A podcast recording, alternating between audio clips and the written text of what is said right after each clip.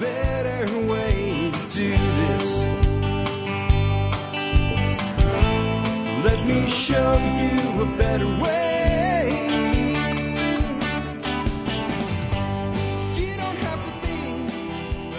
Well, good morning, everybody. It is time for Outback with Jack. I know, I know. Look, it's inside with Jack today. That's what my wife called it. Um, it's 29 degrees out there, which isn't that big a deal with the patio heater on, really. Um, but I'm still nursing the sore throat, and it's not the COVID because I already had it, but I'm I'm nursing some kind of a mild crud, and I'm trying to save my voice, and I don't need to agitate it by doing anything like that. The other thing is there's still crap all over the porch uh, from the workshop, and the lady that gets hired to help my wife clean everything up. Well, she's uh she's coming this afternoon. That means she hasn't been there yet, and there's stuff all over the porch. So it just was easier to do it inside today. It was warm in here, and basically my wife said that's what you're doing. So uh since that's what she said, she's right because well, in certain things, they're always right, aren't they, guys? All right, enough stall. Let's dig into it today. I got a bunch of stuff, and then I am going to open it to if, if people want to come on and, and chat a bit. Uh, I'll throw an invite link in the uh, the YouTube chat. So if you want to do that, you're going to get over to YouTube to do that. Those of you watching me on Flote, thank you for doing that. Um, but I can only manage all the chat uh, from my backside of StreamYard from here. If you're listening to the audio of this, you could be enjoying this in live real time format and chatting with other TSP people and maybe even making some connections and relationships and networking if you're on the live feed. The best way to be on the live feed is make sure that you're in touch with all the ways that I communicate. And the number one way, the number one way to make sure you never miss the knowledge that it's going to happen is to get on Telegram and follow us on Telegram, either the group or the announcement channel for the Survival Podcast. So here's, I got a bunch of stuff and it's all over the map. I got some feedback on social media of what people want to talk about. I just randomly pluck things out of the news. I try to make these Friday ones very laid back.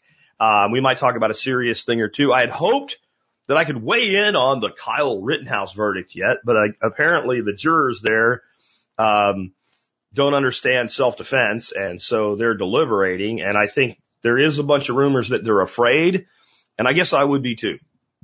And I'm not going to say anything negative or positive about anybody involved with this until we have a verdict, because speaking before a thing happens about a thing about what might happen, uh, especially when it's negative toward an individual that you don't know, is stupid. And we try to avoid that around here. It's called critical thinking. So I can't talk about that now, but let's talk about something that's, that's, that's going on. And this has to do with why there's a such thing as a space force right now. It's not the only reason, but it's, it's why. And this has nothing to do with Orange Man good or Orange Man bad. Nothing at all. It's just reality. We've really done a good job of screwing this planet up. We certainly haven't figured out how to use its resources properly. We haven't, we haven't figured out how to get along. We haven't figured out how to stop fighting as nation states over pieces and parts of it. Um, we haven't shown ourselves to be, in my opinion, a very grown up, responsible species within our galaxy, certainly not our universe. But you know what we're about to do? We're about to start fighting over the moon. Do you think that I'm kidding right now? I'm not. There is going to be, now whether it turns into shooting conflict or it's diplomatic conflict, it's the leveraging of hard and soft power, who knows? But we're going to fight over the moon. And I'm going to explain something to you that you have to dig deep to even find out about the moon and its value. What you're going to hear about, and this is a piece of it, but without the other part I'm going to give you, the piece I'm going to give you doesn't even really matter. It doesn't, it's not possible to do the thing they're talking about without the thing that I'm going to give you. So the thing that you will find some discussion about right now is a thing called helium-3. This is a helium isotope and it's all over the moon. It's literally everywhere because the moon has no real atmosphere and it's bathed in the radiation from the sun and it collects helium-3. And a very, like the amount of helium-3 that you could bring back if you had basically the cargo area of a space shuttle empty could run the United States for, depending on who you listen to, one to three years. One trip, load it up, bring it back, enough energy to run the entire country through fusion energy. Really? No, this is not science fiction, guys. This is the most valuable substance in the universe. The problem is you have to basically strip mine the moon to get it. It's not like you dig up a pocket of helium-3. It's dispersed in the dust and in the top layers of the moon all across it, almost evenly in certain areas, not across the whole thing. It's how the sun hits the surface of the moon, right? And there's areas where it's easy to do because they're, they call them seas, right? The Sea of Tranquility is where our first astronauts landed. And then there's areas that are very rugged and cratered and rocky and they're more difficult. So you have to find these little areas and sh- basically scrape this stuff and filter the helium-3 out of it. And that's what people are saying there might be conflict over the moon over. Eh, wrong. Because if you don't do the first thing I'm about to give you, the second thing becomes almost impossible to do on a meaningful scale. The moon is a harsh environment. It sucks. And even though you only see one side of the moon, that doesn't mean only one side of the moon gets sunlight and it's baking hot and very cold, baking hot and very cold as the moon rotates. And if you're going to have energy on the moon right now, you're going to do it with solar panels. So you need a place where you can have almost continuous energy. You also need water. Without water, all the people trying to do all the work die. And then we need water because if we're going to be going back and forth to the moon and back and forth from Mars to the moon to Earth as a way station, which is the plan, you need water. You need water for people to drink, but you also need water for what else? Rocket fuel. Has anybody explained this to you? Isn't this crazy? The redneck hippie knows this. Redneck hippie nut farmer knows this and most people don't. Okay. Well, the, all the water on the moon, and there's water on the moon. Did you know that? It's all in the South Pole. And the South Pole is cratered, majorly cratered. Apparently asteroids, you know, an impact, uh, comets and stuff don't care about, you know, the angle of impact, right? They like to hit bottoms and tops sometimes. Just ask all the megafauna that's not here about it hitting Greenland. Anyway, so down on the South Pole, you can literally ring a crater with solar panels. And since the moon just rotates, some of those solar panels at all times have energy. Now, your astronauts, your space explorers, call them what you want, bathed in radiation, even in suits, are going to die with prolonged exposure on the moon. They need a place to get out. Well, it's always out inside the crater. So you can actually build your station inside the crater and put power on it and you can suck ice out of these southern craters on the moon, on the South Pole and get water. And it's really the only place on the moon, as big as it is, that you can do this. A little tiny area on the bottom. Now there's something more important about this. Like I said, water, foods like you can drink, grow plants, whatever. Okay. But you can also separate water into what? Hydrogen and oxygen. Cool, huh? Okay. So, and it's actually pretty easy to do. We know the process. And what is hydrogen and oxygen when isolated? It's rocket fuel. So all the rocket fuel, when you're dealing with the moon where there's no real gravity well, to launch missions to Mars and to operate and run all of these missions for the helium-3 and bring it back to Earth, all hinges on this one little place. Kind of like, you know, Russia wanting an access to the to the, to the seaport and how that caused all kinds of con- did your history teacher teach you about that? If not, you have to look it up. It's the Black Sea of the Moon. It's the Black Sea of the Moon. Everything hinges on that one little spot. And then there's one other spot. There was a mathematician somewhere in the 17 or 1800s, can't remember his name. He figured out how all of this like gravitational thing worked with the moon going around the earth and the both of them going around the sun. And he figured out there should be a point on the backside of the moon that's like a gravitational eddy where there would be just a thing could sit, not in orbit, but just sit with almost no energy. It was a fairly small spot, but when we're talking about like space vehicles, there's plenty of room. Turns out that spot exists. He was right. So with that spot, you can mine oxygen and, and hydrogen out of the water into rocket fuel. You can take off and you can have ships docked here to resupply fuel to ships going to Mars, to the moon, to the earth and back and forth, or going to the moon, to the earth and back. So those two spots, kind of important. We haven't even fixed the earth yet. And we're going to start fighting over a giant desolate rock. And that's not something that's sci-fi. That's something that's coming. But I do think it would make an interesting science fiction movie series or something like that. Because we're always doing these scientific, like, you know, sci-fi things like Star Trek and Star Wars and all, Galaxy Far, Far Away or Star Trek traveling a thousand times the speed of light. It's going to be interesting to see what humanity does with space exploration when it's the moon, the earth, and half-ass attempts at Mars at first, because that's what it's going to be. Because Mars, Mars is going to kill the fuck out of us before we get anywhere with it. Moving on. But who told you that? Flote! I want to give you an up, uh, update on Flote. I talked to Kingsley today. They're busting ass to try to have Flote, the, the, the main version, the new version, call it whatever you want to, the real version of Flote done by end of year. And it looks like they'll be able to do that, but the, you know, I didn't get a guarantee. I got, we're doing everything we can to make it happen. I'm really excited about that. I just want to keep you guys with your eyes on Flote. I think Flote is the next big thing in social media. I think the Flote beta platform we're all using right now has a lot of things that I'm not so happy about. But when you say I'm building a whole new platform, so I don't want to try to fix the old platform, I get it. And I started doing right before I went on vacation, flote tips. Little things you can do with flote. I don't want to get too far along in that since the platform's going to change and have all these new features, but they are coming back next week. I'll probably drop one or two little tips on how you can grow your flote network because I believe in a network, the early adopters reap the largest rewards. And I think flote has the potential to be huge. Is big as Twitter? I don't know. But what if it could be 10% the size of Twitter or Facebook? Just 10%, right? What if you got to be an early adopter on something 10% the size of Twitter or Facebook? And it could be bigger.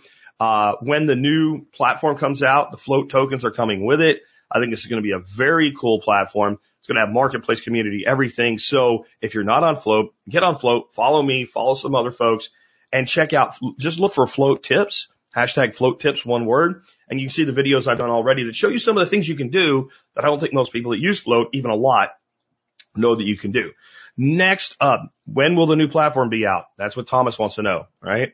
I just said they're working really hard to get the platform completed by the end of year. So that's the best answer I have. An exact date, I do not know. And what percent they are, I do not know. I, I do have the ability to talk directly to Kingsley, but I also don't bother the guy because he's trying to run a company. All right. Next up, we'll stay in crypto space as I mentioned flote tokens. ARK. All of you guys know I have been a pretty big fan of ARK. It's a cryptocurrency ticker symbol ARK. It's a delegated proof of stake crypto. I am not making a buy recommendation right now. And I always say that, but I really mean it. I would not buy into ARK right now at its current price. I might, if I wanted to get into ARK, wait for it to come down. It pays a pretty good ROI uh, on a percentage annual yield basis. Um, it seems that since we went through the craziness in 17, 18, it's kind of you know, once it got out of the below one dollar, it's kind of stayed between like the dollar fifty and two fifty range. So it's, that's pretty stable for a crypto, really. It certainly gives you a lot of, you know, bottom end buy and top end sell potential if you're a trader. Um, my concern for ARK. When ARK came out, I looked at it and said, this could be the WordPress of crypto and WordPress of blockchain. Point, click, blockchain, right? And how many things could be built on ARK? I hope they still fulfill their potential, but there's so many other tokenized ecosystems now that are just as easy, if not easier, that seem to be moving faster. I'm looking at you, Algorand. I'm looking at you, Cosmos, uh, at Cardano, et cetera, right? And so they seem to be making more progress. I still think ARK is a, ARK is a great technology. I still think it'll be around for a while. But the big news I have for you today is CoinEx which is my favorite no KYC exchange. That's also a centralized exchange now allows you to trade ARK. So if you want to buy or sell ARK, you can do it on CoinEx. And I wanted to talk a little bit about what I like about proof of stake coins or tokens, call them what you will, that do not stake in the, the, the, the, the way that something like, uh, a Cosmos based token does. So something like Cosmos, Atom, ATOM is a ticker symbol. It stakes for 21 days. And pretty much anybody that makes one, like Sentinel, is made from Atom, right? It's like, you know, instead of an ERC20 token, it's an Atom based token. And all of those, when you stake them, they go into a lockup period. And Ethereum stake, staking works the same way. You're, you're, when you stake, it's literally locked up in a contract. And when you say unstake, there's a period of time you have to wait for it to be released so you can trade it. Got it? That's what, that's what kind of, I, I don't know what the right term for it is. I call it lockup staking because it literally locks up your stake. There are other cryptos like Algorand and ARK. Basically, you stake by holding. In ARK, you have to select a delegate. With Algorand, you literally just like use Exodus, hold Algorand, and you're staked. But you can take your money out anytime you want and put it back in. And as soon as you put it back in, you start accumulating staking again. So what I like about ARK and Algorand is when it does some stupid run up, well, I can dump it on an exchange like 60% of it and I could sell it. I can convert it to Bitcoin or I can wait for it to come back down and buy it back and increase my holdings and then move it back into a staking position. And all that can and has happened in a couple hours. I can't do that with a lockup stake. You understand why? Oh, look, it's a run up. Unlock. 21 days later, elevator music plays. Where are we at now? So if you're planning on trading a thing like a Cosmos and you're staking it, you have to be well in advance. Like next month, I'm going to do it and unlock it. Now having a no KYC exchange with ARK opens up a whole new world to do that with because I've had to use Bittrex in the past. So just wanted you to know that's available. And I will say this. I'm not sure yet. But I have a pretty significant holding in ARK. If we get an inversion right now, meaning that ARK goes on some kind of a really big run up, say in the 250 range, and Bitcoin continues this downward trend or holds where it's at, I might flip and I might, I might get out of that position that I've held for a very long time now. Uh, it's been good to me, but I really believe that the best thing to hold long term is Bitcoin. And so that's just something to know. Okay. Uh, real quick, COVIDs. I gotta say it that way because it's better name for it and because, well, that way I'm less likely to get this video flagged. All I heard all summer long. Texas in Florida are killing all grandmas in Washington state. It's awful. Those two governors down there, yeah, just whining, crying, and bitching because our numbers went up. You know, we actually have a cold and flu season in Texas in like late July, August, and early September. Do you know why? It's hot as fuck out there. So everybody comes inside. Just like in the winter up north, when it gets really cold, everybody comes inside. When people are inside, they tend to have their cold and flu season. So we actually do have kind of a, a cold, really a cold, which is what the COVIDs are, a bad cold. I'm sorry. It's true. Look up coronavirus and see what happens, right? See what you find out about colds and COVIDs. So anyway, um, we had our surge and I won't get into, you know, why the pandemic of the unvaccinated is bullshit, but it is. But for like the past six weeks, the case count and hospitalization rate in Texas and Florida have both plummeted. Plummeted. Every day. You can go, I don't, I don't have like where you can go look at it in Florida. I've checked, but I don't have like the link. I'll add the link to the, uh, the show notes here. For the Texas, um, site that I use, the official site from the, the, the state of Texas in reporting the numbers. And you know what I haven't heard since the peak? A peep. We had the peak and those idiots in those networks, they knew it was a peak too because everybody did because I called the peak within five days. I put out a screenshot on all my social media like a week ago, week and a half ago and said, here, I called the peak on the 25th of August. Here's the peak on the 30th of August. I was off by five days. If the redneck can figure it out, they can figure it out. So once that decline started, been six weeks. They have not said a flipping, actually it's been like eight weeks now of continuous down. They haven't said a word. They have nothing to say about it. Now they're, now they're actually blaming Florida and Texas for the surges going on in places that didn't have them, like California. It's a cycle. It's a virus, a virus going virus. This is something we have to learn to live with and stop hiding from. Uh, as I said yesterday on the podcast. Uh, next, somebody asked me what killed my crayfish in my duck aquaponics system. So for those that don't know, I put in about an 18,000, 1800 gallon pond this spring right behind my duck house, but there's a fence so the ducks can't get into it. And then I grow aquatic plants that the ducks eat in that, and I grow catfish that I can eat in there. And I grow a bunch of other stuff with it, like I grow goldfish and then the goldfish make baby goldfish and then you net the baby goldfish out and throw them with catfish and the catfish eat them or go into my other ponds with catfish. So it's a, it's a system that's designed to both create things that I can use for myself and feed for other other parts of my, uh, my systems across the whole property. Now, I got this great idea. I put these three big tanks, about 150 gallons a piece, up on a stand, and then the pump pumps water into those three tanks, and those three tanks overflow back into the pond. I thought I'll use those tanks and I'll grow crayfish. And I decided I was going to grow marble crayfish. Um, they don't get very big. They're, you know, two inches long, uh, but they're self-fertile. And I bought some of those and I put them in a fish tank in the house and all but one of them has died. So that's a different thing. And several of them, I didn't know I really needed to keep the level of that aquarium a little bit lower. And several of them, the reason they died, they climbed out and either the dog ate them or they you know, dried out and died and I smelled something and had to find them. I didn't put them in those tanks. I put regular crayfish in those tanks and I kind of hedged my bet and put them in different systems. I put 10 in one of the tank of these great big crayfish I bought from a company, I think in Minnesota or Michigan off Amazon. And one day I went out and all the ones that were still in there were dead. Um, I think I just didn't run the cycle long enough and it wasn't cycled. I really don't know. I'll give it another shot this year. Um, I also put some in my shallow pond in my aviary and they all kind of disappeared. And I finally figured out what happened to them. There was a place where the, um, I have hardware cloth over that aviary and it kind of peeled up. And basically I think raccoons were figured it out and were going in there and hunting my crayfish. And that's what happened to those ones. So that's what happened there. It's, I don't know if that will ever be like a viable thing raising crayfish in the systems the size that I have, but I'm going to give it another shot next year. But what I learned this year, and this is what's more important, what did you learn that, that's beneficial? One, growing the water hyacinth works. The ducks eat it. The chickens eat it. I can grow more of it than I'll ever need. And everything I grow beyond what they'll eat makes some of the best compost you've ever seen in your life. I can, I can grow thousands and thousands of goldfish.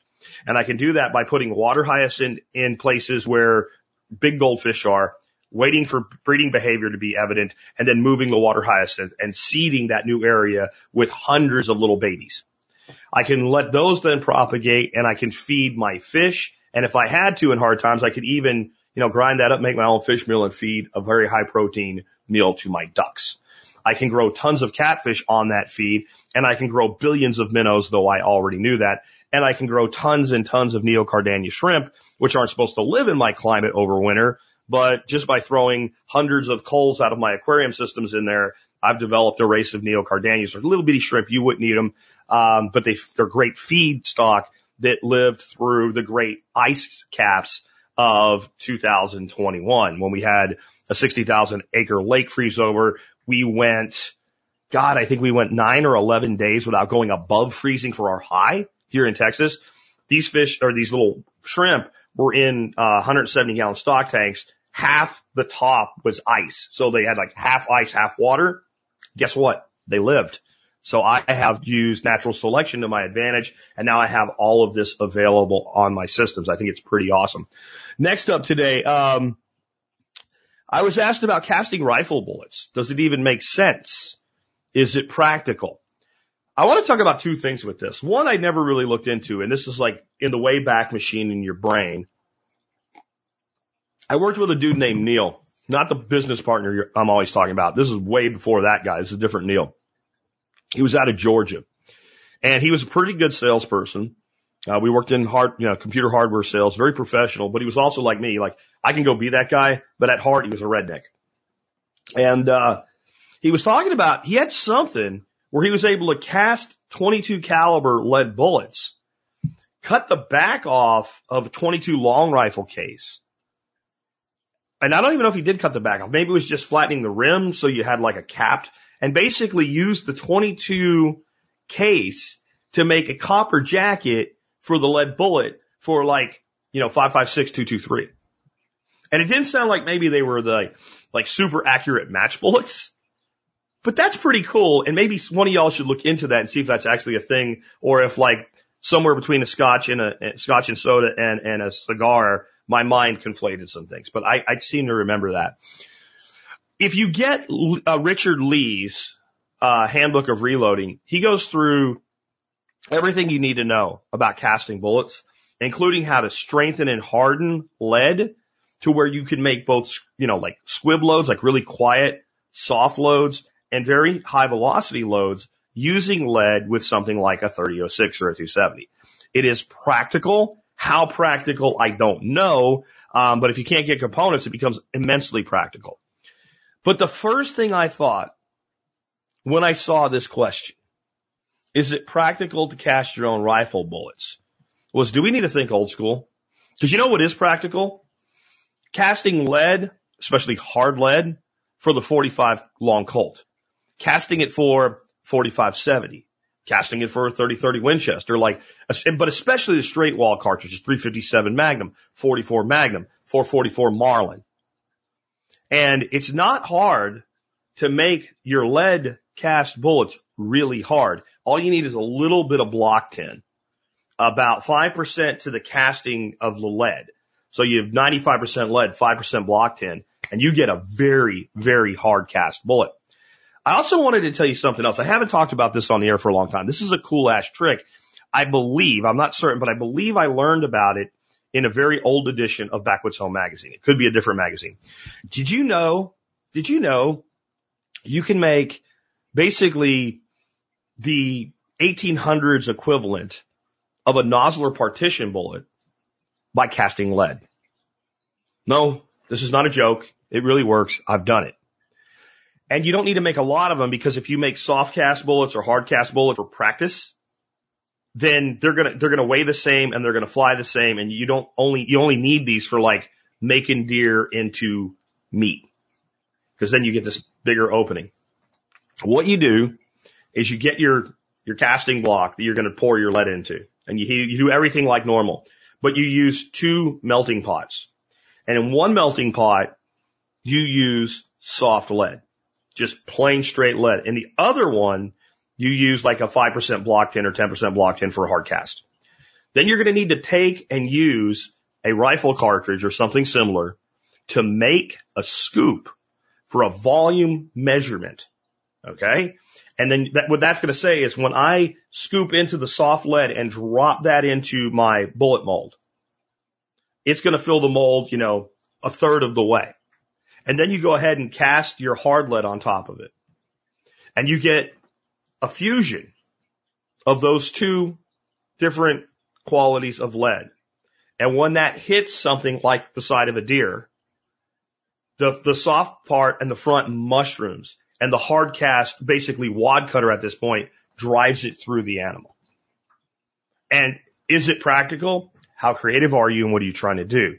I think if you're talking about, you know, arming a militia, sitting down and individually casting lead is not practical. If you're talking about long-term sustainable survival based, uh, and then a cool hobby and then maybe even a business, cause wouldn't that be cool? Right? Wouldn't that be cool? Is having like your own bullet casting business and having maybe pull a little buddy shoemaker, guy that lived up the street from my grandpa that made wine. You bring me the fruit. I make the wine. I keep part of it. Bring me the lead. Bring me the block tin. It's not easy as to get as it used to be. But you have people out there doing it for you. It starts to get easy. I don't know about you guys though, but when it comes to reloading right now, the biggest thing I see as a challenge for people getting into it, uh, or if you're already doing it, if you haven't already stocked up, has been primers. I have not found it that hard to get pills, which are bullets for the uninitiated. I have not found it that hard to get brass. I've not even found it that hard to get powder. It's the primers that are the big bottleneck right now for reloaders. So I would say if you didn't already do so, some of us did, stock up on primers. They last for damn near ever when stored properly. And I know there's small pistol and large pistol, and then there's small pistol magnum and large pistol magnum. Best practices, magnum load use magnum and standard loads use standards, but they work. I'm just going to say it that way. They all work. And then 209 shot shells have been hard to find as well. But you know, guys, if you had a uh, enough primer and powder and a rifle that shot like 44 Magnum, 357 Magnum, 4570, one of those old straight wall cartridges and a big pile of lead, I think you could feed yourself from now until the apocalypse and beyond. So yeah, I think it's practical and what you do with it is up to you. Um, I also kind of came up with something. I, I've, I've done this kind of my whole life, but I came up talking with my wife this weekend about what is my parenting philosophy at a macro? Like I can explain it to you in two minutes. You can actually implement it and use it in raising your kids and maybe it'll make your life a little bit easier. It's a lot like training a dog not to shit in the house. This is going to sound crazy at first. You're equating your child with a dog. I'm not. But if you've ever heard me teach, how do I teach my new puppy? How do I housebreak my new puppy?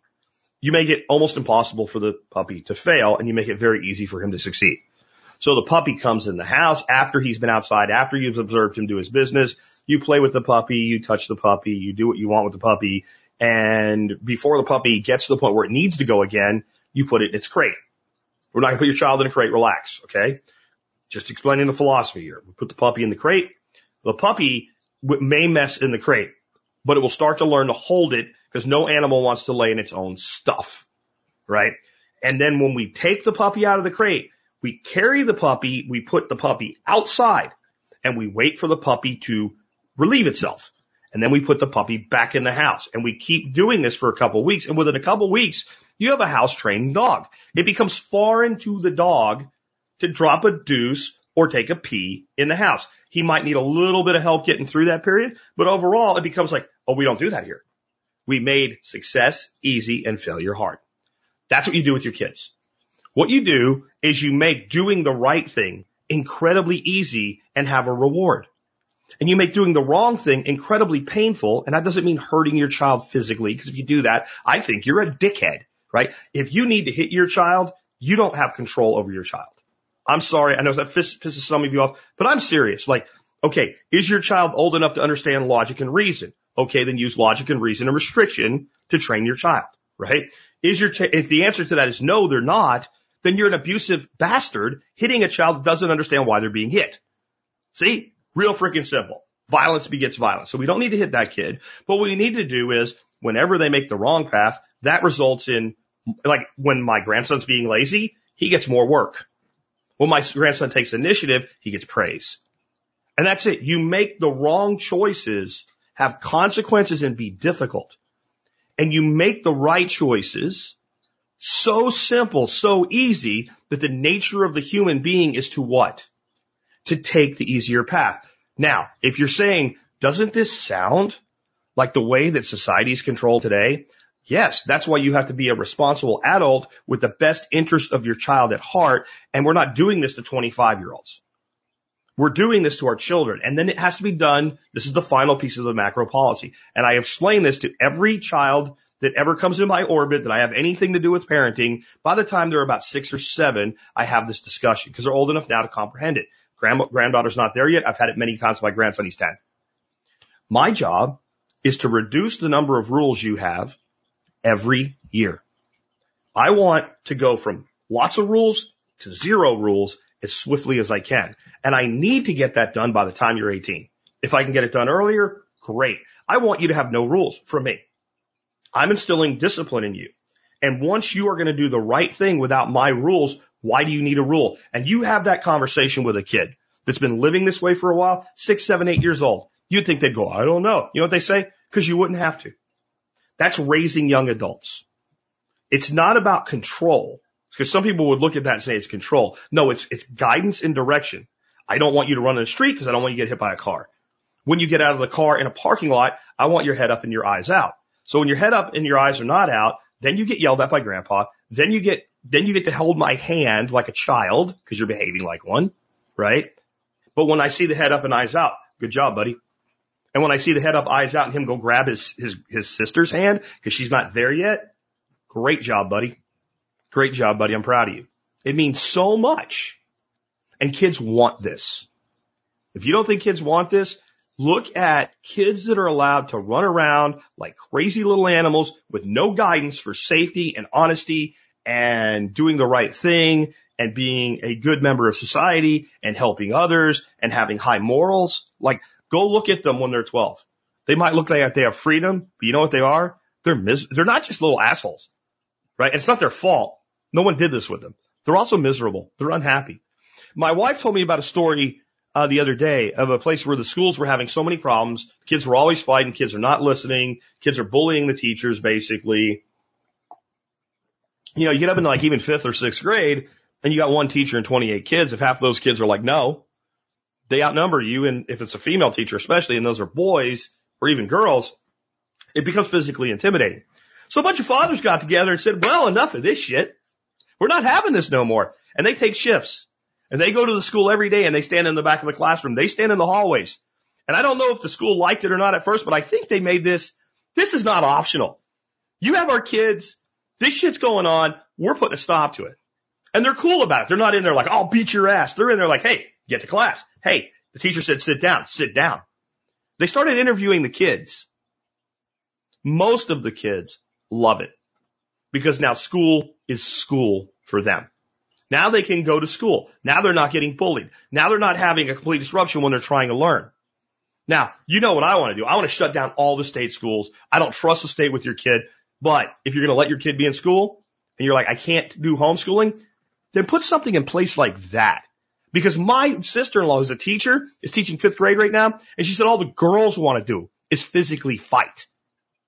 I bet you they wouldn't physically fight if we start putting significant male influence into the system. That's something we've lost. And let's be honest, even a lot of the males in the system anymore, not really standing up like men, are they? I believe that the best thing for a child is to have male and female influence. And I mean nurturing female influence and hard, you know, tough male influence, that balance. If you're a single mom or a single dad, I'm not insulting you. I don't mean it that way.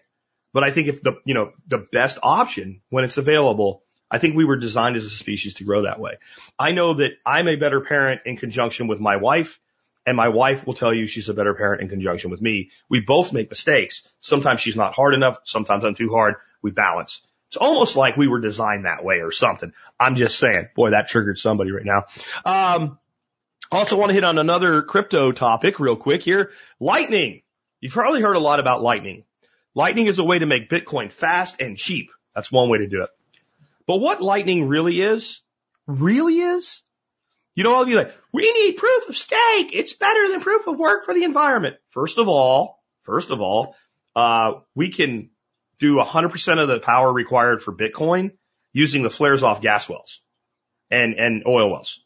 The stuff they're burning into the atmosphere right now. Yeah. There's enough energy right there. There's deployable solutions that are being put out all over Texas, Wyoming, and Alberta, Canada right now, mining Bitcoin on wasted energy, taking the exhaust from the generator, running the flare gas that was burning into the environment and pumping it back into the freaking ground and it's carbon negative. So let's just end that.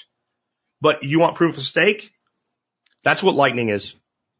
Lightning is a proof of stake layer on the Bitcoin network that stakes Bitcoin and pays rewards to the people who put the staking up. Now, it doesn't pay some like high reward like 7%. It's very, very small. You might run a node on a lightning network and over a year, you might get a couple dollars, but it doesn't really cost a lot to run a lightning network. And when you stake some Bitcoin on it, which makes you a valid node, it's not gone. You can take it back and shut down your node whenever you want. So it's not about getting your money back. Now there might be an equipment investment or something like that, but it's something you can do. So I was asked yesterday, what is the benefit of running a Lightning node? Because I ordered, like many of you, the Start9 server uh, from Start9, the embassy, and I ordered it with the new software on it. And they kind of like float haven't quite gotten the new software done as fast as they thought they would. So they've been offering to ship it with the old software and then you can upgrade it. And they say the upgrade will be easy. And I've like been knowing for the past couple months you know, if it gets here, it's going to sit on my desk until after the workshop anyway. So maybe they'll get it done. They didn't. So yesterday I said, go ahead and ship it. They shipped it right away. I'm going to set it up. It does a lot of things for privacy. We're not going to go into that. There is an episode on the Start9 Embassy and the whole suite. I will put a link in the notes to the podcast after I get everything edited and uploaded if you want to check that episode out. It's not in video here on YouTube if you're watching the live stream, but it is in audio and I'll tell you all about it. But one thing it does, it's literally a couple button clicks and you set up your own lightning node.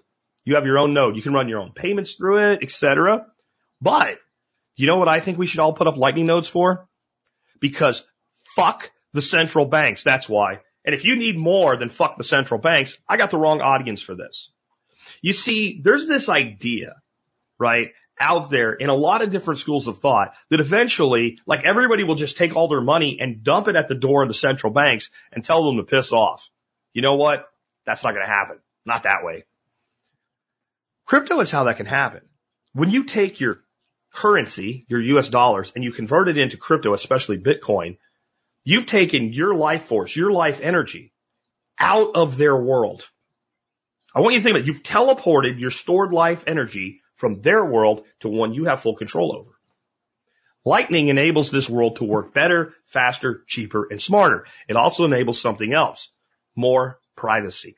If you're concerned about privacy, especially with multiple transactions, small transactions, etc., you want Lightning to succeed. The more lo- nodes on the Lightning network, the better it works. The better it works, the more likely it is to succeed. The lower the cost of operation, the greater the speed, and the greater obfuscation. The more nodes, the more possible paths, the harder it is to figure out when Tony bought a scone from Steve, who did what. Now, Taproot is another protocol in Bitcoin I won't get deep into, but when it's fully implemented, they basically activated it, but it's not implemented yet. When fully implemented, Taproot plus Lightning equals, I don't know if you're looking at it trying to figure things out. Uh, Lightning already uses onion routing, which basically is the same thing that, that, that like Tor runs on. Okay. It's very difficult for anybody to know anything that's going on on a Lightning network. And it's this additional layer and you can participate in it. And there's a lot of ways to do it. Start9 seems like the easiest way. And if Start9 only did that, would I use it to run a Lightning node? I don't think so. But listen to the Start9 episode and all the applications that can run on Start9. And if you're a member of my MSB, you get a big discount. So big it pays for your first year, half of your second year on the cheapest option, and the more expensive options it might pay for multiple years of my membership. Just in that discount alone. So consider Start9. And if you've been waiting, if you've been waiting to get your Start9 embassy because you're waiting for the 2.0 version, I've talked to the, the owner that I had on the show and he said, don't wait. Like, just take it. The upgrade will be easy and it's not like the other one's going to stop working. So go ahead, get it set up and roll. Um, and if you've been thinking about a lightning node, no matter how you do it, do it. Two more quick ones and I'll take questions from the audience after that. Um, did Oklahoma's National Guard stumble onto a solution? So if you haven't heard, they, they, they, they appointed a new commander of the Oklahoma National Guard. General something something, right? So General something something comes in and says, you know what? You know this, this federal government mandate that all federal employees, which National Guards technically are, have to be vaccinated. Yeah, we're not going to do that. Well, you have to. No, no. Uh, let me explain this to you. I'm the commander of these men in my state, and I serve first under my governor and second under the president. First under the governor. I am the Oklahoma State Guard commander. Take your mandate and shove it up your ass. Like Chris Rock at the end of uh, the movie with Jackie Chan, all up in your ass, right? So the federal government says, well, let me tell you something, buddy. Then you're not going to be under the federal umbrella anymore, and you're going to basically be the Oklahoma State Militia, and we're going to pull our support. Oh, shit, it's that easy? That's all we have to do. Hey, Abbott. Hey, Abbott. DeSantis. Get your top person for your state guards on the freaking phone. Tell them to do this. And if they don't, at your pleasure, as you have a right, replace them with somebody who will. Oh, gee. Texas State Guard. Oh, we already have one of those. It just got bigger. Oh, you know, all the assets we have, all the bases, all that shit. Yeah, we're keeping that. We're keeping that. And then maybe, then maybe like Oklahoma, Texas, Florida, anybody with a brain that does this too says, you know what? Since we're not federal anymore, I guess our new National Guard troops don't go to like Fort Jackson or whatever for their basic. Oh, maybe they can go to Fort Hood here in Texas. Maybe we'll just pull our resources. We have plenty of NCOs and officers in our guard. Maybe we activate some of them to full time that want to do that. Jab or no jab, it's up to them. Maybe we start running our own basic, our own training. We have all the knowledge that we need. Texas is something like the ninth largest military in the world already. So, oh gee, that's it? That's all we have to do is tell you to screw and you're going to divorce us instead of us having to divorce you? Good job, Oklahoma. Abbott, DeSantis, and what's her name? Uh, Noem. Like you three are the other three that have at least stood on this somewhat at some point and said no more. Do it too. That's four states, four state militias. That's a great deal more liberty right there than we have now.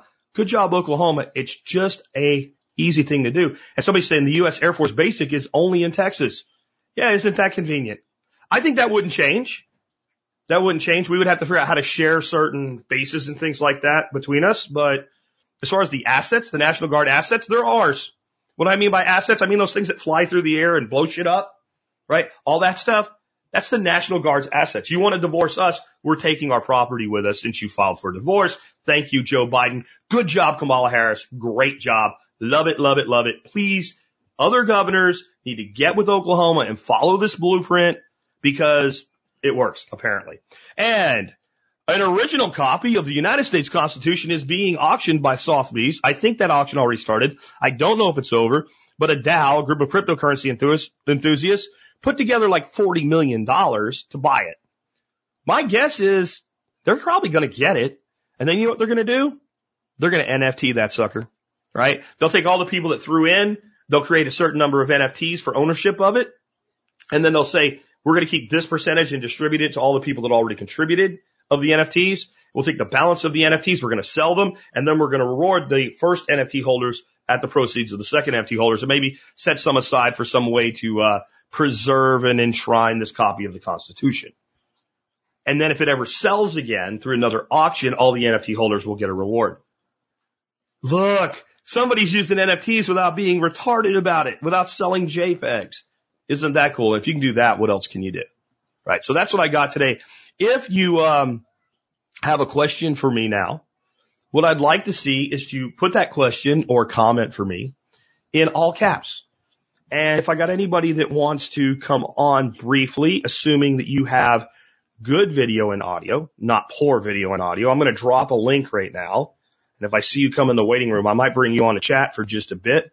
I might hold you short. We're at 45 minutes. I'm going to go about one hour today. So, uh, but that's the link if you want to join us. Okay. First question to come in from Mike. My question with the current supply inflation situation, is there a quick profit opportunity in purchasing uh, non-essentials with the intention of flipping closer to Christmas? Maybe. I don't know.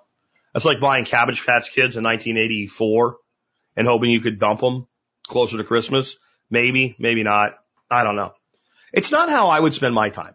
It's not how I would spend my resources. Like if I was going to, if I was going to try to make some money with leverage right now over buying a thing, I would buy a thing that isn't essential so that if I don't get the opportunity to flip it, I'll still eventually use it. That's kind of how I think. Um, next up, Eric says, what crypto podcast do you listen to? Um, what is Money by Robert Breedlove and What Bitcoin Did by Peter McCormack and Pomp. Those are the three that I'm subscribed to. They're on my iPhone. Well, I'm filling duck water in the morning or something. Those are what I listen to. Know this. Breedlove is a maximalist. Um, but not a toxic maximalist. Like he's not a guy that like shits on everything else. He's just like Bitcoin is the best. Bitcoin's the apex predator, etc. Um, McCormack is a toxic maximalist, maximalist, which means everything that's not a Bitcoin is a shitcoin. Um, I still think that he's incredibly valuable. That's why I listen to him. And I always call myself what a maximalist light. Like I think Bitcoin is going to eat everything in the end. Um, but that doesn't mean I have to crap on everything else or that nothing else has any value. Uh, next up, what the hell happened to John in West Virginia from Joe? I don't know. I haven't heard from him in a very long time. I know he had a big problem with alcohol. He did not hide this. He went into rehab for like 30 days and he turned his life around. Um, and maybe he just got so productive we just don't hear him much anymore. And I don't play many call-ins anymore either. And that's that's how we always knew it was John from West Virginia, just the voice alone, huh? Um, Steven says, how does the carnivore diet impact foods with gout? Okay. When I went keto, and it wasn't full carnivore yet, when I went keto, I had never had gout in my life. I got gout. So I'm not going to say it's going to make it better initially. And the reason I got gout is when you start burning off fat that maybe you've stored in your body for 10 or 15 years and you're burning it off like th- your body's not really going to be like, oh, this fat cell's the most current one. I'll save it. And I'm going to like first in, first out, like with crypto trading, right? With the IRS. Um, it's going to burn it wherever it makes the most sense to burn it. So you could be burning fat cells that are 15 years old, 10 years old, and three days old all at the same time. And your fat is where your toxins are stored. So some of those toxins may be things like, oh, uric acid, which is what causes gout. So I had gout. It sucked. I didn't like it. It also went away after about a week. After about a week, I could push where I had felt it before and it never really swelled, but the pain was localized to the part of the foot that you get gout on. And it was exactly the way people with gout describe it. So I would say it was gout and then it went away.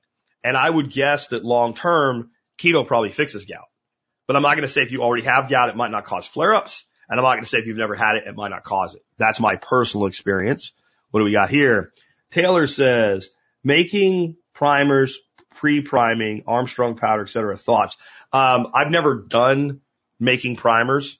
Um, powder's something totally different that I have like no knowledge of, and I've just never had that much trouble getting my hands on powder. I'm very interested in the idea of being able to basically reload primers. There's machines that basically will take a primer and push the dent out of it from where it's been impacted. And you can create your own primer paste and put it in, but I've never tried it. So I don't really know, but I think that might be something we need to, um, that's something we might need to look into. I'll just say that because it is a weak link in reloading. Like you can stock up powder for damn near ever. I guess you can do it with primers, but right now it's the weak link to get your hands on. Um, and then somebody has to go off on something, uh, dot com cowgirl. That has nothing to do with my discussion about the Constitution at all. The Constitution failed in its attempt to buy the copy. Oh, okay. No, you're, I'm sorry. I was wrong. They failed. Sold to an unknown buyer who must have outbid them by 40 million bucks. Jeez. I still like the model. Jake Robinson, can you put podcast list in description, please? I don't know, Jake. Maybe I will. Maybe you can do it yourself. a pain in the ass. Actually, I love Jake. Jake has a uh, roll your own MSG powder. MSG, ah, no, calm down. If you don't like MSG, you better not eat tomatoes or mushrooms or seaweed or a bunch of other things that we eat all the time and call healthy. And that's exactly what Jake made it out of in a dehydrator. We learned about it from Guga at Guga Foods and Sous Vide Everything. And it's pretty damn awesome. I've been using that a lot lately. How does the carnivore diet impact people? I, I just answered that one. All right. Somehow I got two of them. Um, how long do you think it will be till the paper dollar is useless? A lot longer than you probably think. I don't know what that number is, but you're not going to see the US dollar just implode overnight in the next few weeks or even, I don't even think the next few years. Uh, people are addicted to the dollar. It's going to be a slow exodus, but I do think that eventually it will work like, you know, Hemingway's line. How did we go bankrupt? First gradually, then suddenly. I think there will be this like, like almost instant meltdown is what it'll look like. But I think it's already started. Like it's melting. But how long does it take for a multi-trillion dollar ice cube to fully melt? And, but there is a tipping point, right? Where that ice cube, that iceberg goes like this and inverts because the top melts faster than the bottom. And then you get a, a temperature exchange and then, but I don't know when. Um, I'm going to go back I'm going to go back to Mike Saylor. If the money has integrity, the currency doesn't need to. If we're holding our excess of wealth in real assets, and let me explain one of the reasons I'm so big on Bitcoin for this. Let's say you're holding Ford stock and Ford's doing fairly well. What is Ford stock? Ford stock is an equity represented in dollars. You're still in the dollar if you're holding a bond from a company, like a guaranteed debt instrument from a company that has a good track record of paying their debt, you're not, you know, it's a class A bond. It's paying three or four percent. You're still holding dollars. There's not a lot of ways to get out of holding dollars. And the ways most people do it is they go into holding foreign equities. So if I hold a stock at a Swedish company, I'm holding euros. Not much better. If I'm holding Bitcoin, I'm actually outside the system. That's true of other crypto as well, but I'm not as confident in it long term. So that's one of the reasons. Or you hold gold or you hold silver. Or you hold all three. Or you hold gold, silver, Bitcoin, and real estate. Then you're diversified.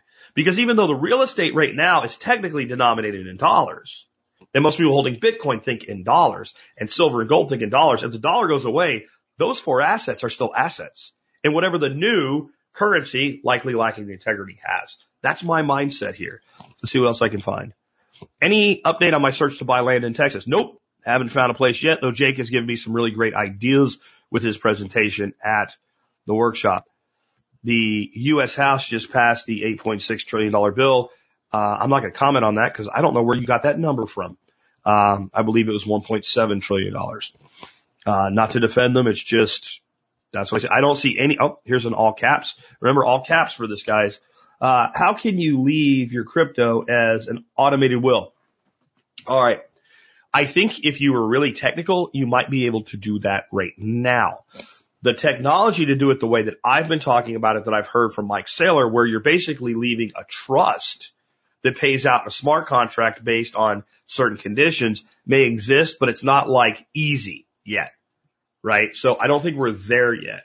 Right now, what I would do, if I don't want to do something complicated, like I want to, if I wanted to enshrine the Shriek, the, the Spirko, uh, permaculture school and I wanted like certain conditions to be met and the endowment gets paid out annually, that I need something like that for. If I just want my kid to have my crypto when I go, I just explain to my kid how crypto works and where all the data will be when I die. How he'll acquire the data when I die. And when I die, he just takes it.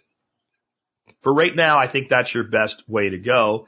Um, I do see we have somebody that wants to come on with us named Zane. Zane, when you get your camera centered, I'll see if I can bring you on.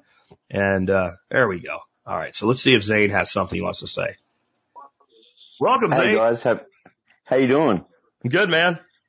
Happy November to all the guys out there and for mental health, hey? Yeah. So, um, yeah, this is the first time and, uh, thank you very much for bringing me on. But, um, ha- I'm in Western Australia. Do you guys hear much, uh, media coverage about what's happening with our lockdowns or You know, we going on? did, we did hear about it and then it kind of, with all the crap going on here right now, kind of faded into like the below the fold in the news cycle, but we've heard some really bad stuff. And I guess my question to you would be, is it that bad? Look, I I live in Western Australia and, uh, I really haven't been affected that much because our state has like locked down, our guy has locked down our state. So, um, I've been able to work all the way through it, but I do know that people on the East Coast are finding it a lot harder. So yeah. And I think that's what we see in a lot of places. Like the more rural you are, the maybe it's not even by choice. It's just how do you control this vast urban area, the uh, rural area of all these people spread out? But it's really easy to control a city. Everybody in this range goes to these same 10 stores. And so, but I mean, you, do you have friends out there like this stuff we're hearing about like, you know, armored cars and cops interfering with people's lives? Is that all true? Because I've been told you're an alarmist. That's not really happening. And I don't know. I see pictures of it happening. So I tend to believe them. So I can talk for WA. Um, I work in the prison sector. I go from Albany to Broome and that's like 7,000 kilometers a distance from north to south. Um, and at the start of the lockdowns, yes, there was, um, Australian personnel with the police on the borders, but my brother-in-law used to live in Sydney and he had to come back to WA because he just couldn't find work over there. And I do believe the police have had the, oh, sorry, the army have had to help the police with the defense because, you know, if the police are having time off, then who else is going to, you know, law the, law the streets? So we got to crush the rebellion basically is the philosophy that I, that I hear in that, you know, Yeah, I mean, so tomorrow Western Australia is going to have another march and um, there is a mandated vaccination by the 1st of December. You have to have your first one and then the second one by January if you want to be part of the citizens. Th- th- that to me, like anybody that thinks this is about safety at this point, like you've lost your mind, right? You're literally, and how are people reacting to this? Because I think it depends on numbers. Like if, if you get 90% compliance, the 10% are screwed.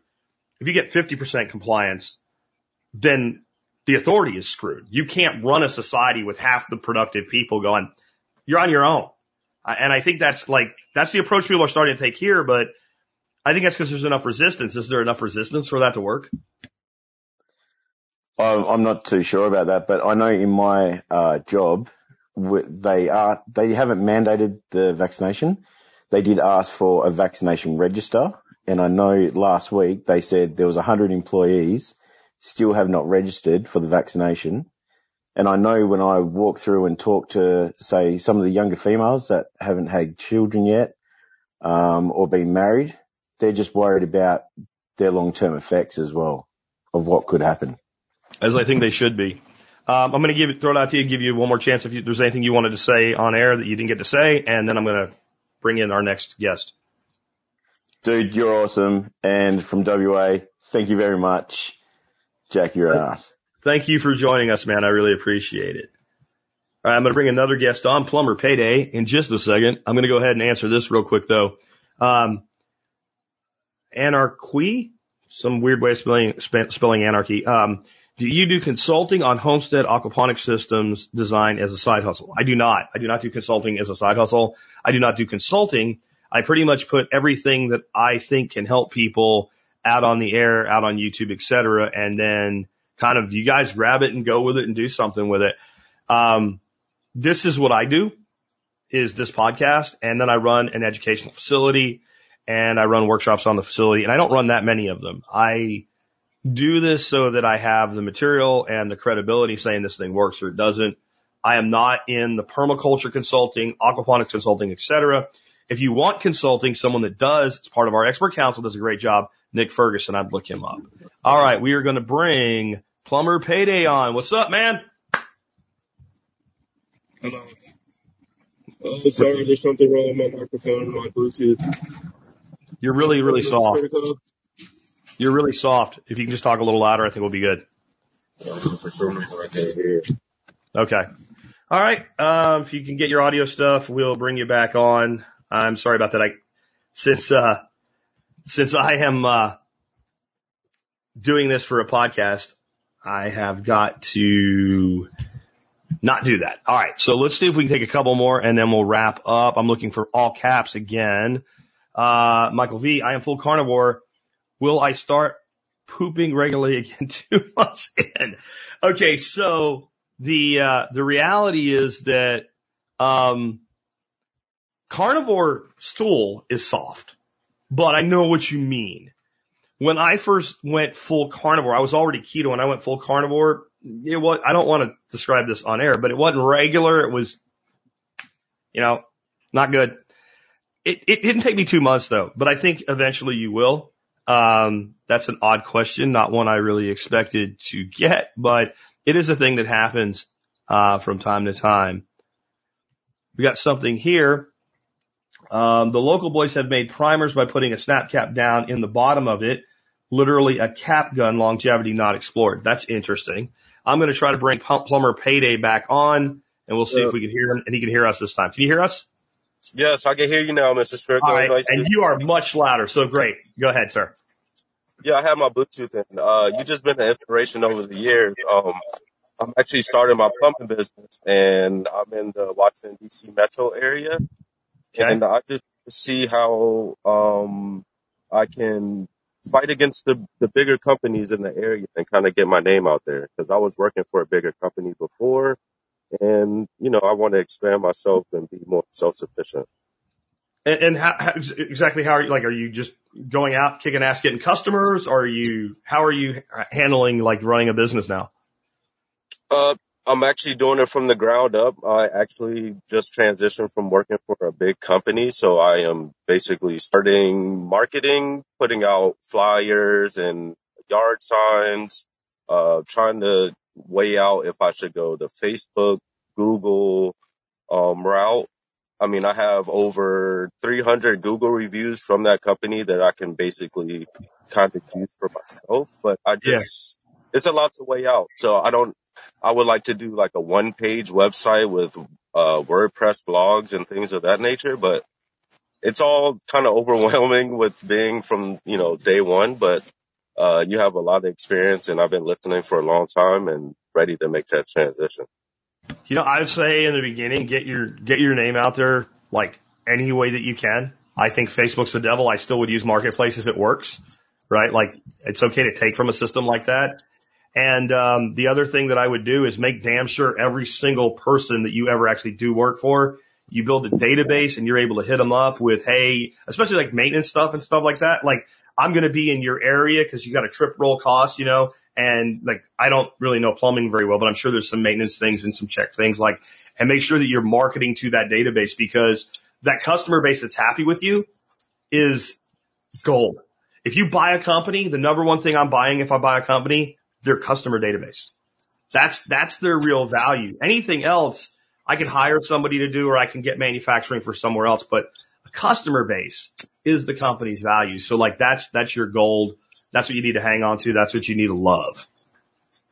Thank you. Um, since I'm also in a big metro area, how should I, um, kind of target different areas? Because, you know, there's a lot of areas that's close to Washington DC and I'm about 50 miles away from the south. So there's a big area that I can kind of cast my net out to, but there are some more target areas that I would like to target more than others.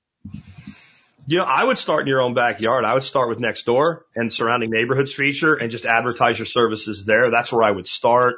Try to start building up that track record, building up that customer base.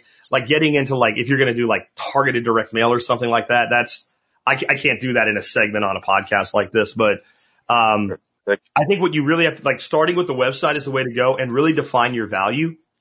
And then the best thing you can do as a marketer is if you have your value clearly defined, then find the matching clients that will appreciate that value. Is your value that your personal service? Is it that you're quicker to respond? Is it that you, you know, have more experience? Is it that you, you know, certain, like, I don't know plumbing. So maybe is there a system that's common in your area that requires a little bit of extra knowledge? I, I don't know that, but like, that's the way to think. And so for you as much as for marketing, define that value first, have that clear value message and then match the value to the clientele, if that makes sense. It does. Thank you. Your perspective right. is pretty much.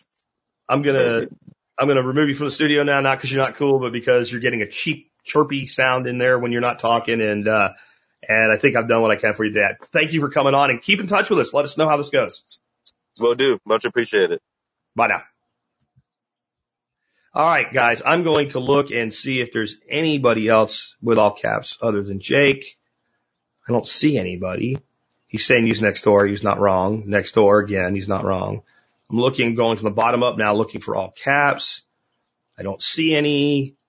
Okay, I'm going to go back to the bottom. If you have anything else for me, go ahead, all caps. And we're going to wrap up today. I hope you guys enjoyed this. I really think when I made the decision to stop doing Miyagi mornings. There were some people that didn't like it, but I think it made a lot of sense. And I'm enjoying doing these. And the only negative about going to this Outback with Jack format is that it happened right when like vacation happened. It happened right when workshop happened. And then next week it happens right when Thanksgiving happens and going into the end of the year and downtime and stuff like that. So next week we will not have a Friday show. So we will not have an Outback with Jack. But I, you know what I'm thinking about doing?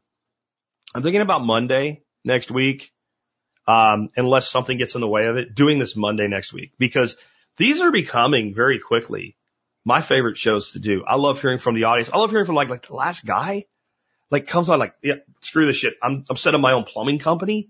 Like, I'll tell you what I do know about plumbing. Not a lot. I know water goes down pipes and water comes out of pipes.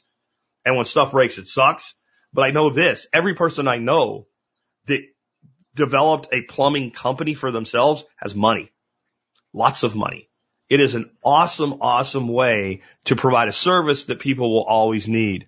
Um, I, I, I really think this is, somebody says, uh, Outback with Jack is the best thing since TSP rewinds. I, I, I, I kind of agree. I don't like to, you know, brag on my own stuff or anything, but, uh, man, this is, it's, it's, it's great because you guys seem to like it, but I really enjoy it too. I get so much more interaction this way.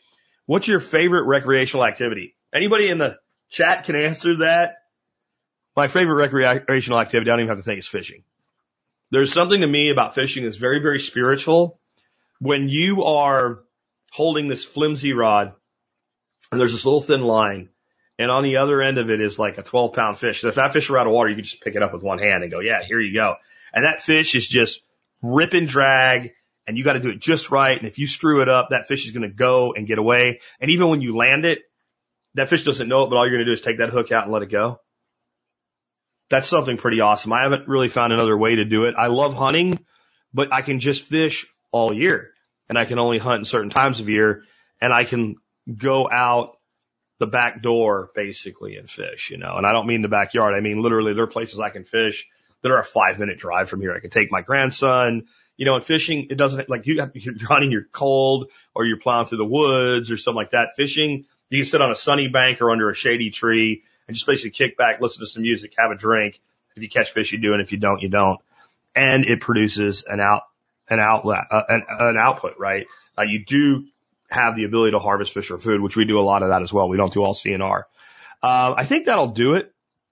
And I really, really appreciate, oh, uh, Frack, Frack you something, uh, says, have you seen the Brave browser, browser wallet? I haven't. I haven't looked at it. My question for you, if you can give me an answer before we wrap up, would be now that Brave has a wallet of its own, can I receive my bat in that wallet and get the hell away from dealing with Uphold, which is a pain in the ass? That's something I would like to know because I hate Uphold. I know why they're doing it. They're doing it so that the tax accounting shit is taken care of by somebody else. Um, I think we're about wrapped up here. I got another, that's more of a comment there from Sean. Sean, thank you for that. And we'll wrap up. I really hope you guys enjoy this Outback with Jack format. Again, I'm going to look at doing this on Monday. It's going to be, do I get enough bullet points and everything done over the weekend to do it? And I guess I could put it a little bit later in the day. Uh, I do this really early on Fridays because guess what, guys? I'm going to edit this. I'm going to upload it and then I'm going to screw off for the rest of the day with my family. Thank you for hanging out with me. Have a great weekend. You pull yourself up, they keep bringing you down. Are they gonna bail you out just run you around? They said you should have a house the American way. A dollar down, a dollar a month, and you never have to pay. There's a better way to do this. Let me show you a better way.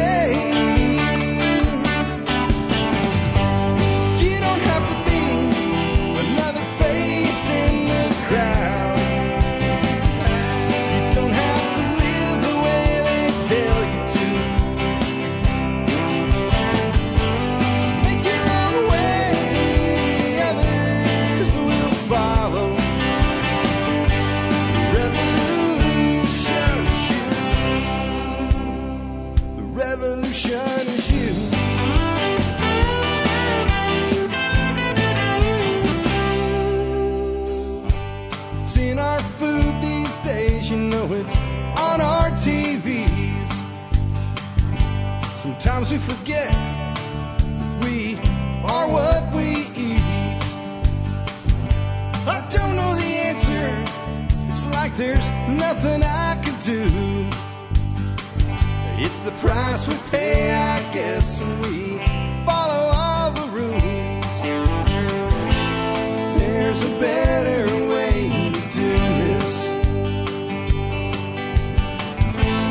Let me show you a better way.